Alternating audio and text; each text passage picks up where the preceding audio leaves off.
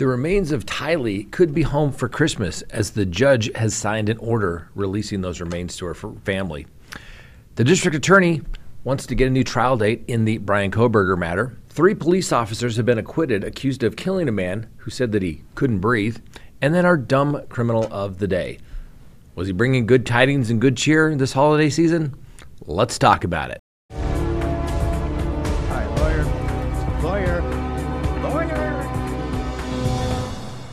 Good day, everyone. My name is Scott Reisch, and this is Crime Talk. Thanks for joining us. You know the drill. Subscribe if you haven't, like if you do.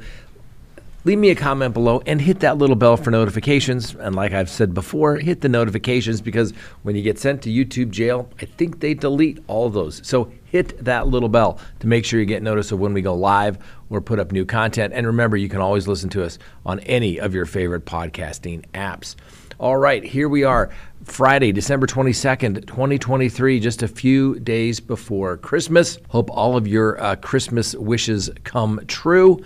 Uh, obviously, uh, Hanukkah is over. Hope everyone had a great and wonderful Hanukkah. And uh, then there's the Festivus. If uh, you don't celebrate anything, there's always Festivus. All right, let's go ahead and get to the docket today and uh, open the record. First on the docket. That's right, some news in the Chad Daybell matter. Judge Boyce has ordered the remains of Tylee Ryan to be turned over to her family members. The order was signed on December 21st of this year. That means that uh, those remains can be immediately turned over. This comes as a result of a stipulation between the prosecution and the defense agreeing that neither party no longer needs the remains for any scientific testing or anything of that nature, and therefore the parties submitted a stipulation to the court and the court signed it. Now, for those who aren't familiar with the case, obviously uh, Tylee Ryan was 16 years old when uh, her remains were found uh, dismembered and burned on the property of Chad Daybell's uh, home back on June 9th of 2020, nearly nine months after investigators say that she was uh, killed. Now, her seven year old brother, Joshua J.J. Vallow, was also found uh, buried on the property, and his remains uh, were released uh, previously. JJ's remains were released to his grandparents about two months ago. Colby Ryan, Tylee and JJ's older brother, will more than likely take custody of the remains. So at least that's done. Hopefully now she can receive the proper burial that she is entitled to. Next on the docket, Bryan Kohberger. That's right, the Idaho prosecutors want a summer trial for the accused murderer, Bryan Kohberger, to avoid some conflicting schedules with the high school and the college. And the prosecutors are also recommending that the trial will take about six weeks, including the penalty phase. So the prosecutors filed a motion for a scheduling order yesterday, and uh, let's hit the high points of it. First, they want a scheduling order for a jury trial that's going to run approximately six weeks, including the penalty phase.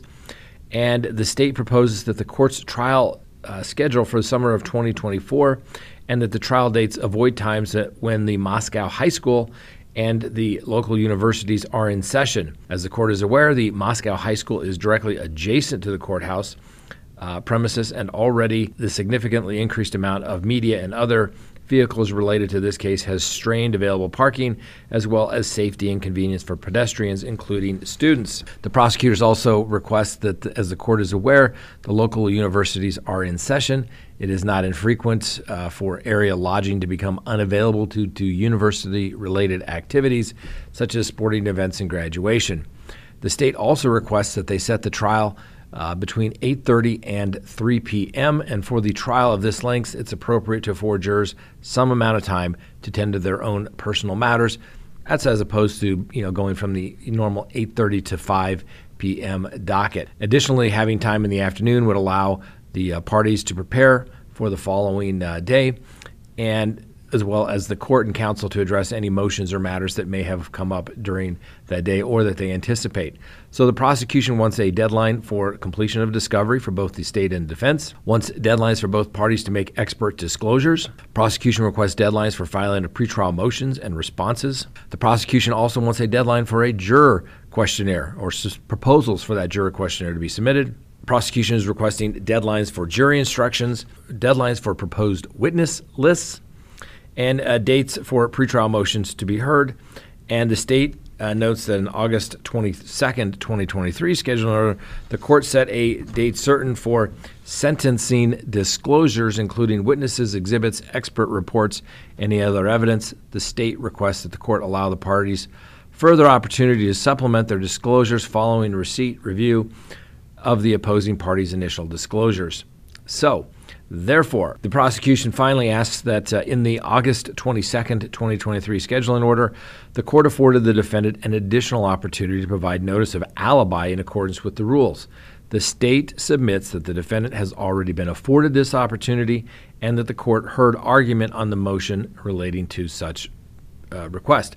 The state submits the opportunity for the defendant to disclose an alibi and notify the state has passed and asks the court not to reopen this issue. So basically, what they're saying is, is hey, Kohberger had the opportunity to submit an alibi long ago when this case was previously set. They failed to do so. Judge, there's no reason to revisit that issue.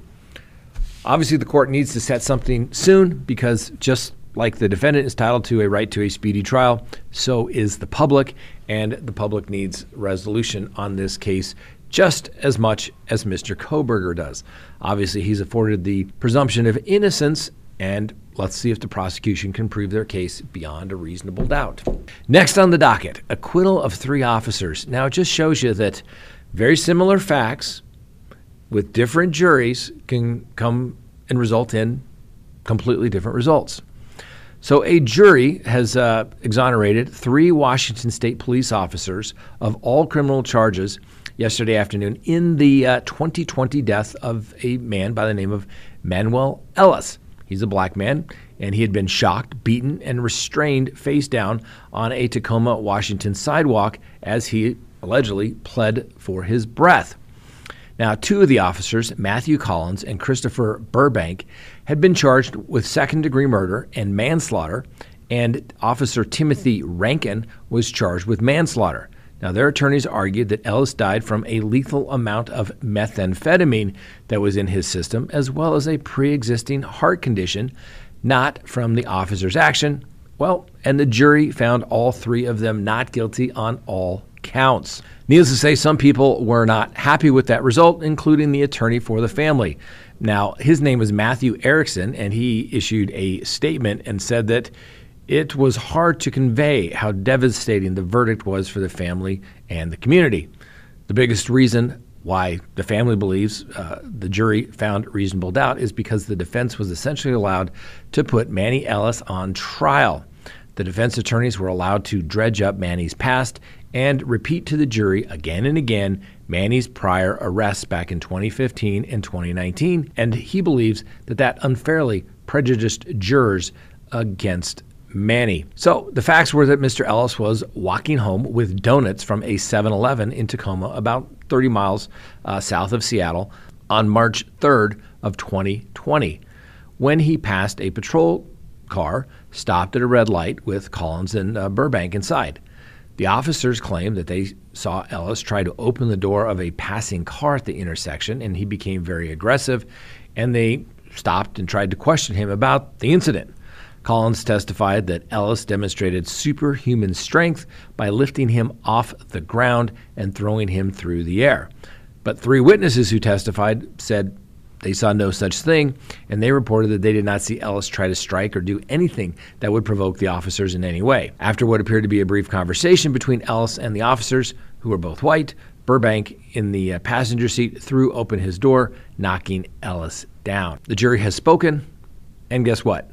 The Ellis family has already settled a federal wrongful death lawsuit against the county, and they paid $4 million. And finally, today, our dumb criminal of the day.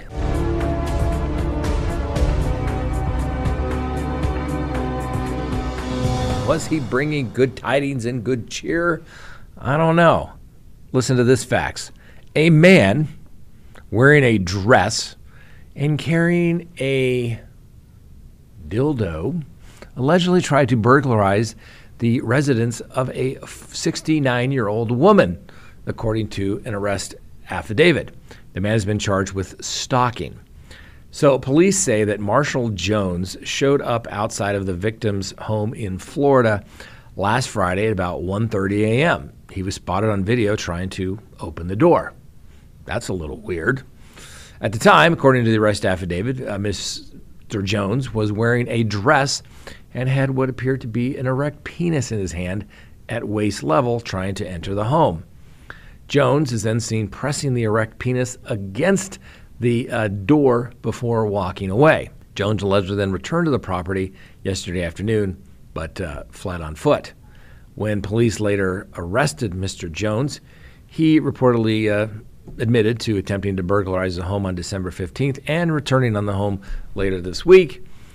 And uh, during the questioning, uh, police report that Jones said he was holding the dildo, which had slipped out when he was recorded by a surveillance camera last week. It's unclear where the sex toy slipped out from.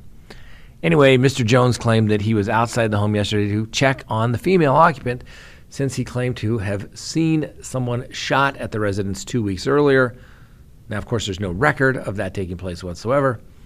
Uh, now, Jones went by his uh, surname Blair when arrested, and he's been charged with uh, burglary, stalking, uh, resisting an officer without violence. Those are all misdemeanors, but the stockings felony. And he's locked up on a bond of $10,000. Now, court records do show that Mr. Jones lives in St. Petersburg has a lengthy rap sheet that included four separate convictions for possession of cocaine, as well as a trespassing, obstruction, and marijuana possession convictions. Mr. Jones was arrested earlier this year after a homeowner told police that uh, they thought Mr. Jones and another man were casing his residence. Mr. Jones was subsequently arrested for possession of burglary tools, as well as possession of cocaine and paraphernalia.